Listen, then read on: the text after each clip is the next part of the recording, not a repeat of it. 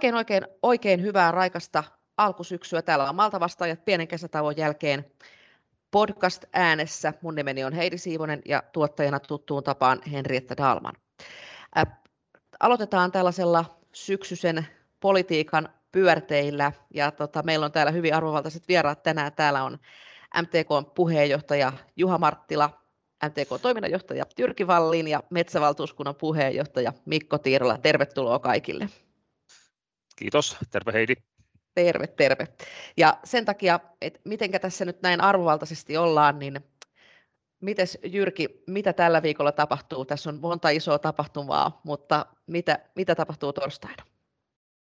No varmasti, joo, oikein, oikein hyvää päivää kaikille. Varmasti se keskeinen asia on se, että MTK ja SLC aikoo viedä vahvaa viestiä maan hallitukselle, joka tuonne budjettiriiheen kokoontuu ajankohtaisia, erinomaisen tärkeitä asioita niin Suomen tulevaisuuden, mutta sitten myös maatalouden ja metsätalouden näkökulmasta. Isoa viestiä ollaan viemässä. Isoa viestiä aika surkeana syksynä. Juha Marttila, miltä satotilanne näyttää, mikä on viljelijöiden mieli tällä hetkellä? Mone, mone, monenlaisia vuosia ollut, ollut, ollut tuota, tälläkin, tälläkin vuosituhannella ja kyllä tämä, jos sitä mielialoja ajatellaan, niin, niin molli, molli päästä ehdottomasti on. Tämä on ollut todella haastava, haastava kasvu, kasvukausi. Tuntuu, että vähän niin kuin joka kohdassa on, on vastustanut. Satoa on paljon, paljon menetetty, menetetty jo, se, se tiedetään.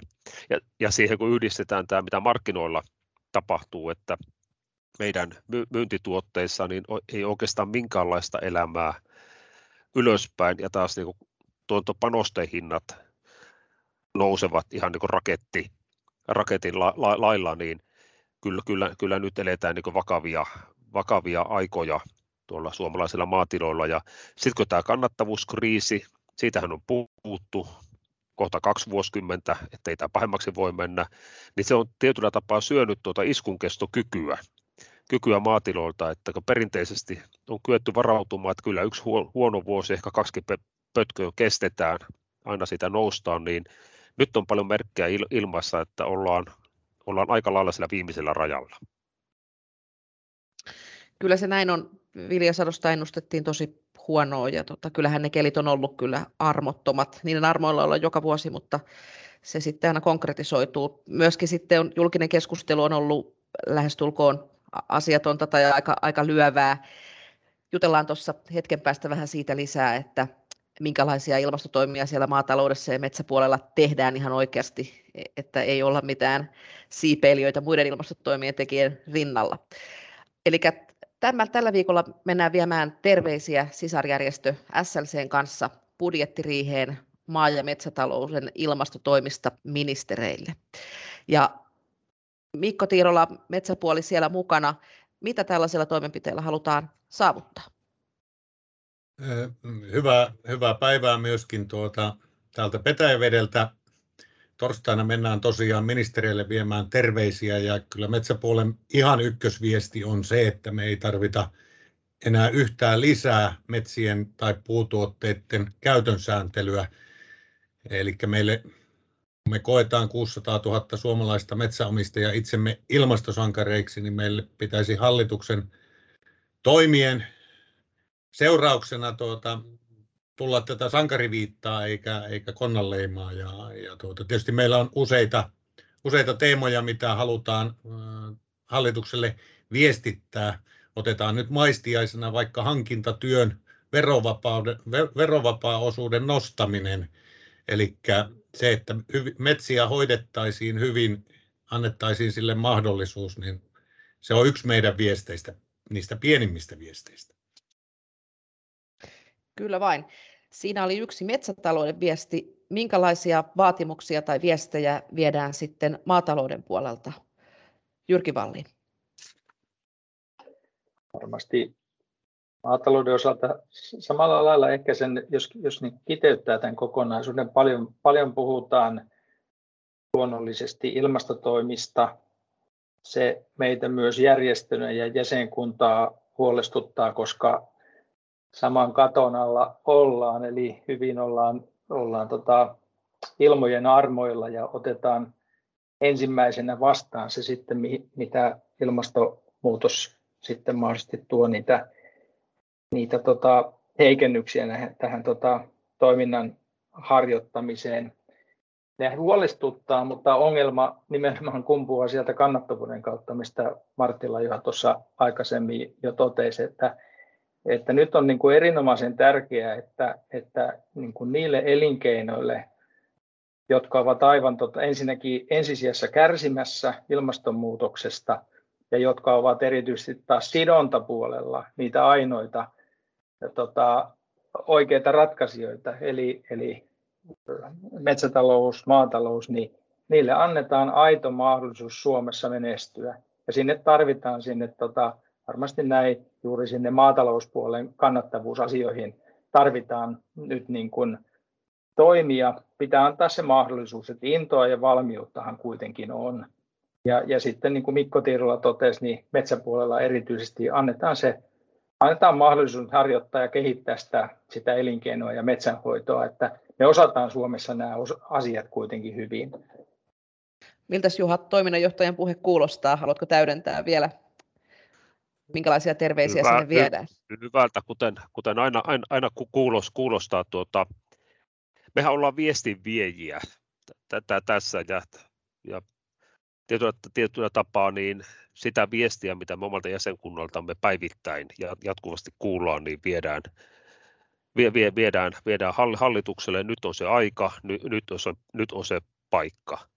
Ja kyllä, kyllä tuota, tavallaan se tulee nyt niin joka paikasta tuota suomalaista maaseudulta, puhutaan sitten maatalousyrittäjistä tai metsäomistajista, niin että onko tämä meidän hallitus nyt ihan kuutamolla?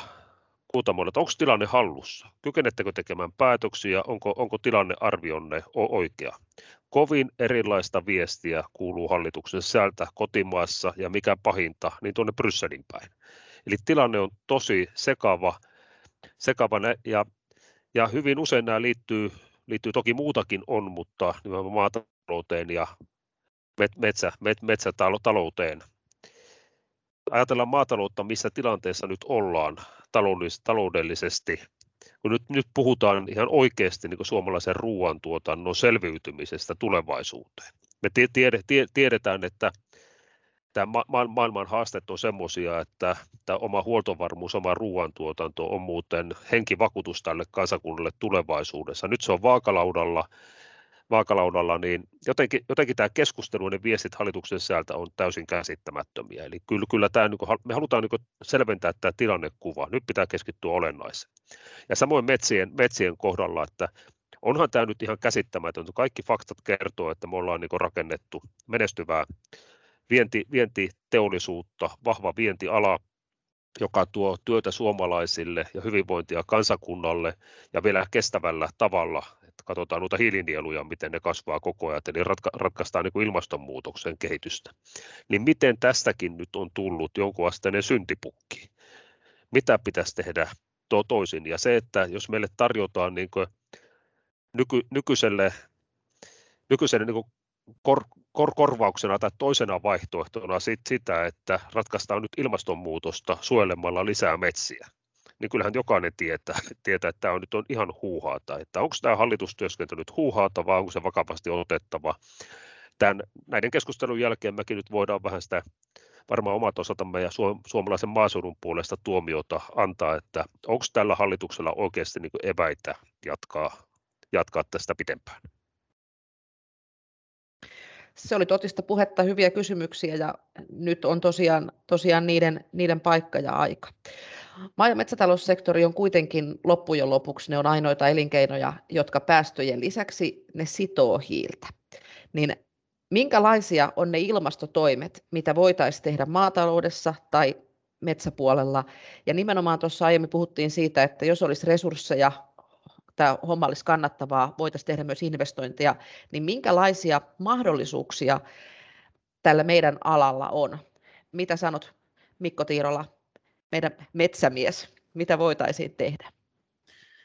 Ihan sitä samaa, mitä me on tehty viimeisinä vuosikymmeninä, jos 50 vuodessa metsien kasvu, eli hiilen sidonta on pystytty tuplaamaan ja hiilivarastoa kasvattamaan miljardimottia, niin nyt on tärkeintä, ihan niin kuin Marttila tuossa edellä sanoi, että hallitus ei tee semmoisia toimenpiteitä ja semmoisia sääntelyitä, jotka veis meiltä eväät hyvään metsänhoitoon. Eli kysymyshän on hyvästä metsänhoidosta ja 600 000 suomalaista metsänomistajaa tekee niitä päätöksiä ja meidän tavoite on kannustaa siihen, että kukin metsäomistaja tekisi aktiivisesti niitä päätöksiä.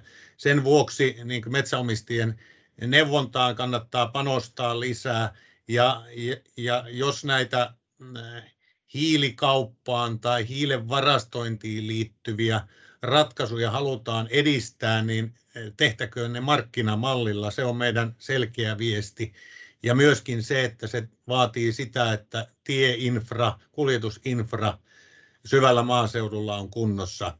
Yhtenä kuriositeettina voi sanoa myöskin tämän ilmastonmuutokseen sopeutumisen siellä Koillismaalla, missä on miljoona kuutiometriä kaatunut Paulanpäivän myrskynä suhteellisen pienellä alueella. Siellä jauhautuvat nyt syyssateiden aikana metsätiet. Kyllä me toivotaan hallitukselta, että siellä budjetin sisäisilläkin siirroilla esimerkiksi Kemeran sisältä pystyttäisiin ohjaamaan nyt sinne Koillismaa-alueelle tieinfra, alempiasteiseen tieinfraan rahaa. Me tarvitaan nimenomaan markkinalähtöisyyttä. Se on niin metsäpuolen pääviesti ja vähemmän sääntelyä.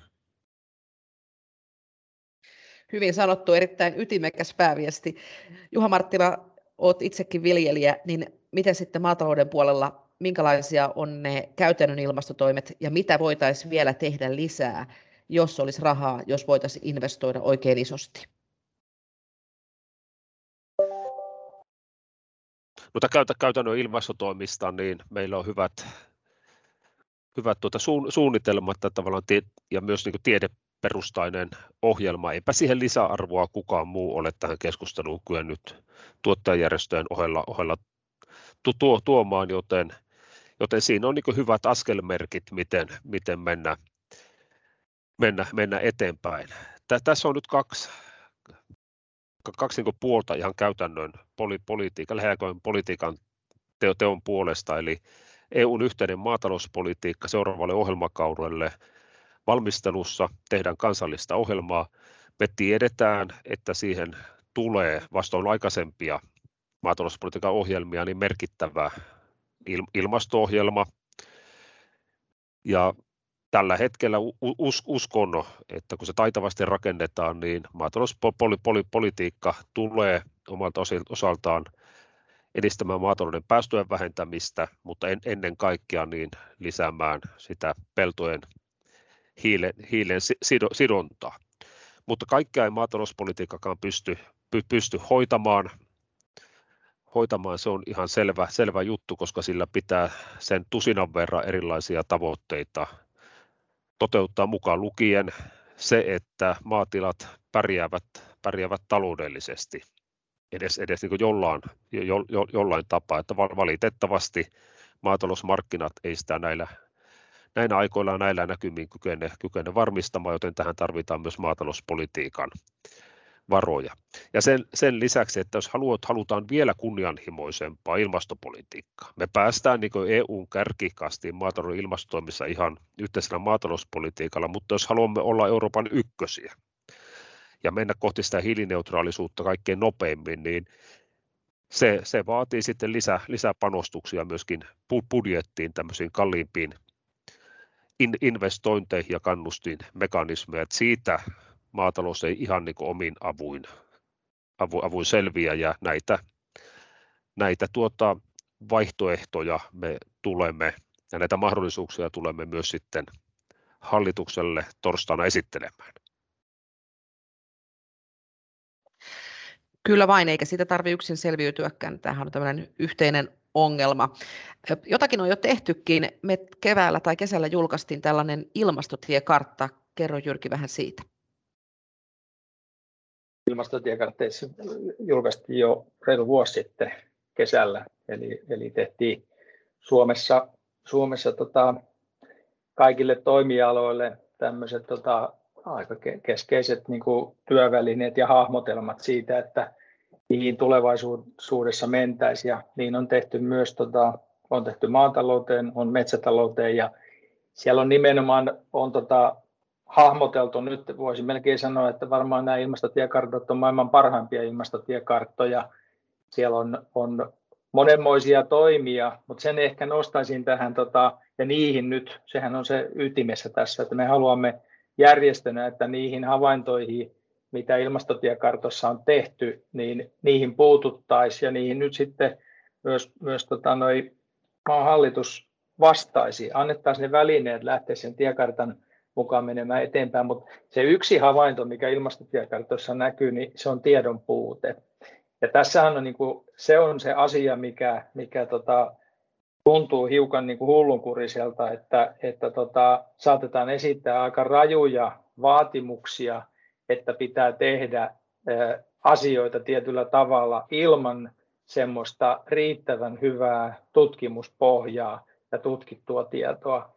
Eli, eli tota, sen takia myös MTKonkin vaatimuksissa aika, aika vahvasti me esitämme sitä, että tätä tutkittua tietoa nyt sitten pitää pystyä kaivamaan niillä, niillä resursseilla, toivottavasti kasvavilla resursseilla myös niin kuin meidän elinkeinojen käyttöön, jos ne vaatimukset on näin kovia.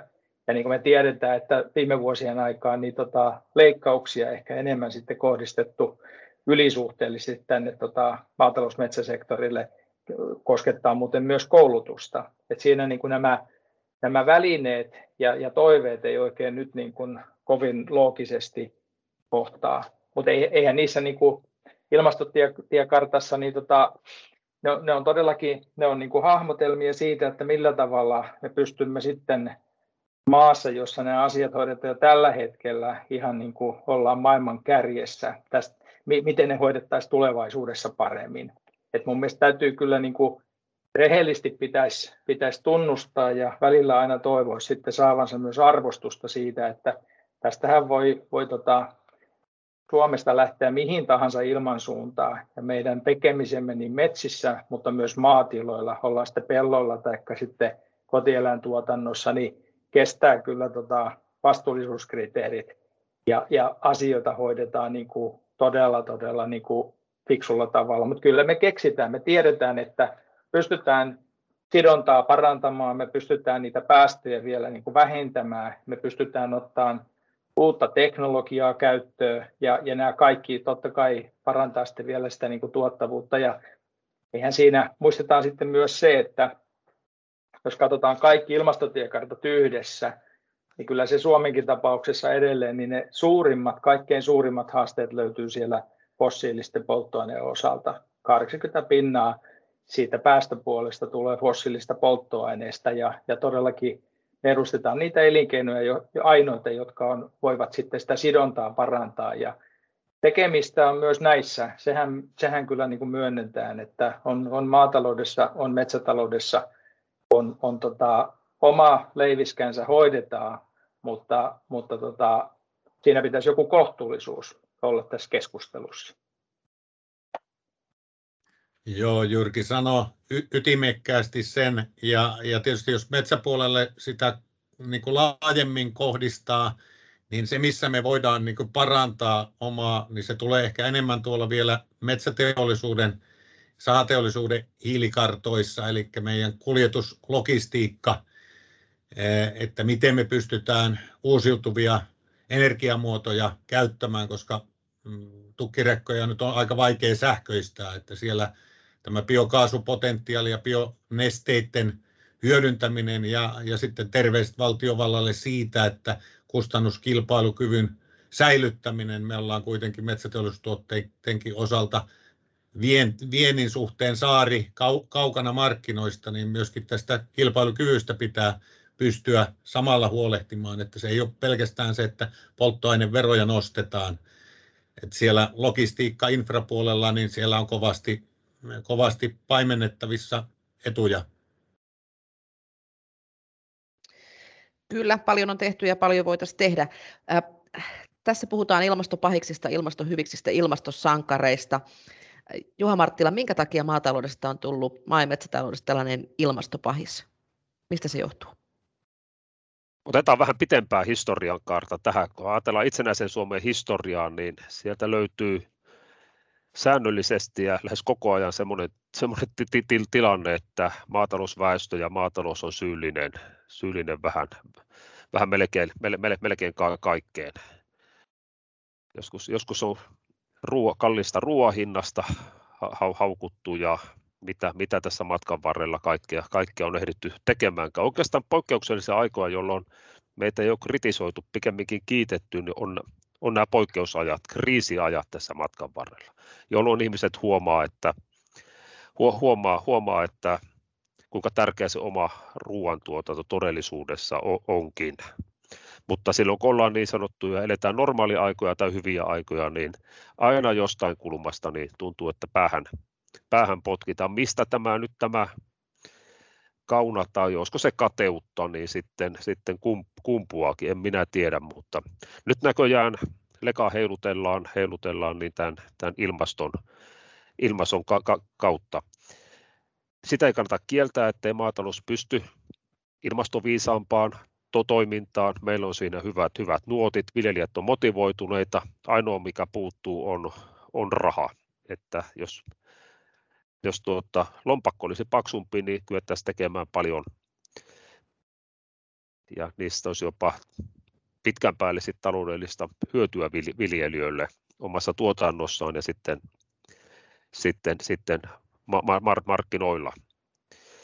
Eli kyllä mä kyt, kytken tämän, tämän, mitä nyt tulee, kuraa, kuraa tuota niskaan niin vähän pitempään, pitempään kaareen. Ja tuntuu, että niin vielä sen, sen verran, että niin keinot menee niin likasemmiksi, että en tiedä onko, onko tämä nykyinen niin viestintäympäristö semmoinen sitten, mikä tavallaan tuo nämä, nämä tuota, riitelyt ja riidanlietsonnan niin lähemmäs sit yksittäistä ihmistä varmaan, var, varmaan näin, että ehkä nämä aikaisemmin on ollut vähän yläpään poliittisia keskusteluja, mutta nyt, nyt isketään aika kovaa ja moni ottaa sen, ottaa sen varsin raskaasti se on ihan ymmärrettävä, jos omaa elinkeinoa tai sitä omaa tekemistä lyödään niin kuin vierasta sikaa, niin totta kai sen ottaa raskaaksi. Jyrki, jatka vaan. Joo, ihan semmoisen, semmoisen tota, lohduttavan viesti haluaisin joka ikiselle tota, maatalous- ja, ja maatalousyrittäjille, metsänomistajille kertoo, että silloin aina välillä, kun tämä Twitter-keskustelu ja saattaa olla tämmöinen värikäs poliittinen keskustelu ja syyllistäminen niin sanotusti nostaa päätään, niin silloin kannattaa kaivaa hiukan niitä tilastoja, että mitä se suomalainen kansan syvät rivit näistä asioista ajattelee. Ja tota, minä en ainakaan muista, koska tota, kansan tuki olisi ollut taas näitä elinkeinoja kohtaan niin kova kuin tällä hetkellä. Että kyllähän tota, tämä on yllättävän niin kuin polarisoitunut. Että joku jossain haluaa aiheuttaa tämmöisen tota, käsityksen, että vahvistaa joitain mielikuvia, jotka tekevät nyt sitten vaikka maataloudesta sen ilmastopahiksen, mutta kyllähän tota, noi, katsoo tutkimuksia, jopa sitten korona-aikana niin kuin erinomaisen paljon vielä vahvistunut se ajatus, että, että tota, hitossa suomalaista ruokaa tarvitaan ja ymmärretään se, että täällä tehdään niin kuin arvokasta työtä. Tämän niin kuin haluaisin aina niin kuin muistuttaa tämän keskustelun taustalla, että me tietenkin niin kuin järjestönä koitetaan, koitetaan nostaa esille niitä epäkohtia, tehdään sitä edunvalvontaa, mutta minua ainakin tota, se, se, on aina kiva niin kuin katsoa näitä tutkimuksia, niin tällä hetkelläkin niin tota, kyllähän tässä niin kuin kansan tuki kuitenkin niin kuin näille meidän, meidän tekemiselle on, että sitä ruokaa tarvitaan, ruokaturva on tärkeä. Aika moni jopa ajattelee, että Suomesta voisi tästä suomalaista ruoasta olisi, olisi vasta samanlaiseksi tota, menestystarinaksi tota, tuolla globaaleilla markkinoilla kuin on suomalaista niin kuin metsäpuolen tuotteista. Et kyllä me tarvitaan tota, tämän hyvinvointiyhteiskunnan ylläpitämiseksi, jostain pitää sitä rahakin tulla. Ja, ja kyllä niin kuin kansan syvät rivit ymmärtää sen ja me tiedetään, että näitä hoidetaan aika, aika tota, erinomaisen fiksusti. fiksusti. Me ollaan niin kuin maailman parhaita kuitenkin, vaikka haasteita on. Et tässä on vähän tämmöistä niin kuin, sy- syytökset, se on, en minä tiedä onko se tarkoituksen mukaista tai tarkoitushakuista, menisin sanoa, mutta tota, tämän muistutan kyllä kaikille, että kyllä sitä arvostusta siellä kansankeskuudessa kuitenkin on. Kansan tuki on, se on, se on, se on totta ja kaiken tämän niin osittain ryöpytyksenkin keskellä sitten, niin kannattaa muistaa se, että, että tämä maatalouden ilmasto, ilmastopuolen asioissa, niin laskentatapa tapakin merkitsee valtavan paljon, että nythän käytännössä tämä ruoan, koko ruoan kulutuksen ilmastotaakka, niin se tilastoidaan sinne maatalouden, maatalouden piikkiin ja sama, sama hän on paljon sitten, kun ajatellaan vesistö, vesistökysymyksiä, että kyllä me kannetaan paljon isompaa taakkaa, taakkaa mikä meille niin ihan oikeasti kuuluisi, mutta se, se, se kestetään. Ihan niin kuin esimerkkinä voi, voi sanoa, että otetaan nyt vaikka Loimaa, vahva maatalouspitäjä, että kun Loimaalla tuotetaan rekkalastillinen kauraa, eli siinähän sitä hiiltä on, se matkustaa tuota, mutkien kautta Vantaalle, missä, missä tuota, kaura syödään kaurapuurona ja sitten päästetään hiilet, hiilet ilmaan, niin kaikki ilmastopäästöt tästä tilastoidaan loimaan, loimaan maatalouteen. Tämä on hyvä muistaa ja pitää mielessä. Metsäosaltahan me ollaan monesti aika vahvoilla ihan näillä biologisilla perusteilla, kun me tehdään fossiilisia korvaavia tuotteita ja saadaan metsät kasvamaan lisää.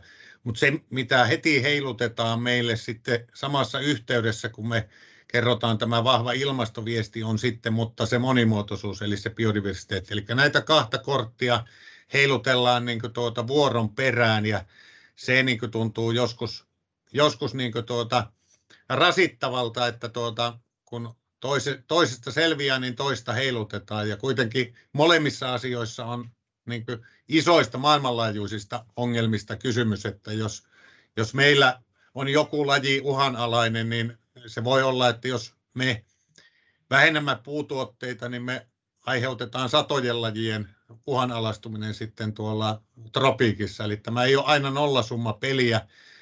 Ja, ja tuota, jos, jos puhutaan metsäpuolen niin mahdollisuuksista, mitä voidaan tehdä, niin ne suurimmathan on siellä turvemailla. Ja, ja sielläkin äh, yleisessä keskustelussa kaikki suot niputetaan yhteen. Että me tarvittaisiin kovasti tutkimusta siinä. Itsekin on vähän, vähän suometsää opetellut ja, ja tämänhetkinen tutkimus kertoo, että suurin osa, ylivoimainen, ylivoimaisesti suurin osa meidän metsäojituksista on myöskin ilmastomielessä onnistunut. Eli ne metsät, missä, suometsät, missä puu on saatu kasvamaan, jota voidaan myöskin tuhkalannotuksella parantaa, niin ne ovat myöskin ilmastohyviksiä, vaikka yleisessä keskustelussa kaikki turvemaat ja turvemaiden käyttö tehdään ilmastopahikseksi. Tätäkin viestiä meidän pitää koko ajan muistaa viedä. Siinä oli hyvää ja viisasta puhetta. Kiitoksia kaikille. Niin kuin tuossa just sanoitte oikeastaan kaikki porukalla moniäänisesti sitä, että nämä asiat ei ole yksinkertaisia. Ja tosiaan mä itse toivoisin aina, että meidän jäsenet, MTK-laiset muistaisivat sen, että ihmiset rakastaa tätä kotimaista ruokaa ja ne myöskin pitää metsästä ja puutuotteista ja puulämmityksestä, että aina se keskustelu vähän sitten vaan joissain paikoissa käy vähän kiivaana. Lopetellaan tätä podia kohta, niin pääsette valmistautumaan tähän torstai-tilaisuuteen kaikki tahoillanne. Oli jo paljon puhetta siitä, että miten tietovajetta voitaisiin paikata, mitä MTK tekee. Me lopataan, me tehdään materiaalia, me tehdään yhteistyötä, koulutetaan jäseniä vaikka mitä. Mutta mitä yksittäinen jäsen voisi tehdä ja toisaalta millaisia toiveita teillä on nyt kuluttajille tai päättäjille? Jyrki, aloita sä lyhyesti vielä. Minkälaisia toiveita, terveisiä? Vaikka kuluttajien suuntaan totta kai lähetän sen, sen tota, viestin, että kannattaa keskittää omat osto, ostonsa tota, noin kotimaisiin tuotteisiin, koska ne on, on tota, varmasti vastuullisimmin tehtyjä maailmassa. Se on ehdottomasti näin. Sitten toinen juttu, jos haluaa niin nopeita, nopeita toimia, niin voihan sitä omaa ruokahävikkiä niin vähentää siellä. Päättäjien suuntaan tota, lähtee ne terveiset, että, että aidosti niin nyt on aika kyllä niin kuin kuunnella, että tästä tämmöisestä niin kuin repivästä vastuuttomasta keskustelusta niin nyt sinne ratkaisujen suuntaan, että kyllä täällä niin kuin MTK-jäsenkunnasta löytyy kyllä tota, sieltä löytyy niin kuin hinkua ja halua viedä näitä asioita eteenpäin, mutta et, nyt voitaisiin ratkaisukeskeisemmin lähteä eteenpäin. Nyt olisi päätösten aika. Kyllä, mites Mikko Tiirola, terveisiä kuluttajille, toisaalta myös päätöksiä tekeville. Kuluttaja voi tehdä paras ilmastoteko, mitä yksittäinen kuluttaja voi koskaan elämässään on tehdä liittyy asumiseen, että kun valitsee rakennusmateriaaliksi massiivipuun hirsitalon tekee, niin se on suuri ilmastoteko, mitä yksittäinen kuluttaja voi tehdä. Ja, ja sitten tuota, metsäomistajalla on tietysti se, että tuota, tekee kasvupaikan mukaista parasta mahdollista oikea-aikaista metsähoitoa. Se on itse asiassa se kaikkein yksinkertaisin resepti siihen, että tehdään ilmastoviisasta työtä metsäomistajana. Jalostettuja taimia istuttamalla ja, ja sitten tuota, myöskin lannoitteita, ennen kaikkea tuhkalannoitteita käyttämällä, niin siellä ne reseptit on. Se on loppujen lopuksi hyvin helppoa. Juha Marttila, sä sanoit jo aika ytimekkäitä terveisiä päättäjille, mutta kerro vielä, minkälaisia toiveita kuluttajille tai päättäjille tulevien vuosien tai sitten tämän budjettiriihen suhteen? Suomalainen ruoka ja puun rakentaminen esimerkkinä ne on paitsi Suomen hyvinvoinnille aina plussaa, niin ne on myös ilmastotekoja. Tämä kuluttajille ja myös päättäjille. Julkiset hankinnat on tosi merkittävällä, merkittävässä roolissa Suomen, Suomen taloudessa. Maatalousyrittäjä, metsä, metsäomistaja, niin kyllähän se varmaan niin heille, heille to, todellakin se on myös ilmaston kannalta, mutta niin tilan, tilan talouden kannalta, niin aina, aina viisasta pitää pellot ja metsät tuottavina. Tämä on niin perus, per, peruslääke kovin, kovin moneen, moneen ja siinä jos ilmasto ja talous paiskaavat kättä ja näin se tuota jat, jatkossakin, että tämä ilmastonmuutoksen haaste, haaste me niin kukistetaan ja asian kanssa pärjätään, pärjätään Suomessa, kun pidetään tämä, tämä mielessään, että ilmasto ja talous eivät voi kulkea eri suuntiin molempien oltava, oltava terveitä. Kiitos Juha, siihen on hyvä lopettaa. Eli tämä oli tällainen budjettiriihtä ennakoiva Maltavasta ja tällä kertaa tosiaan toinen yhdeksättä pieni hallittu mielenilmaus. Helsingissä terveiset sinne päättäjille. Me emme kutsu teitä paikan päälle, mutta te voitte katsoa Facebook-liveä ja seurata tunnelmia somesta. Tehdään sieltä myös tiedotteita ja lehtijuttuja, mutta korona- ja vallitsevien olosuhteiden takia näin pienellä porukalla ja hallitusti turvallisesti tällä kertaa. Täällä oli meidän kanssa Juha Marttila, MTK puheenjohtaja, MTK toiminnanjohtaja Jyrki Valliin ja MTK metsävaltuuskunnan puheenjohtaja Mikko Tiirola. Kiitos teille tosi paljon kaikille ja oikein hyvää syksyn jatkoa tästä huolimatta ja viimeisiä sadonkorjuukelejä kaikille. Maltavastajat palaa myöhemmin taas uusilla aiheilla. Kiitoksia, moi moi!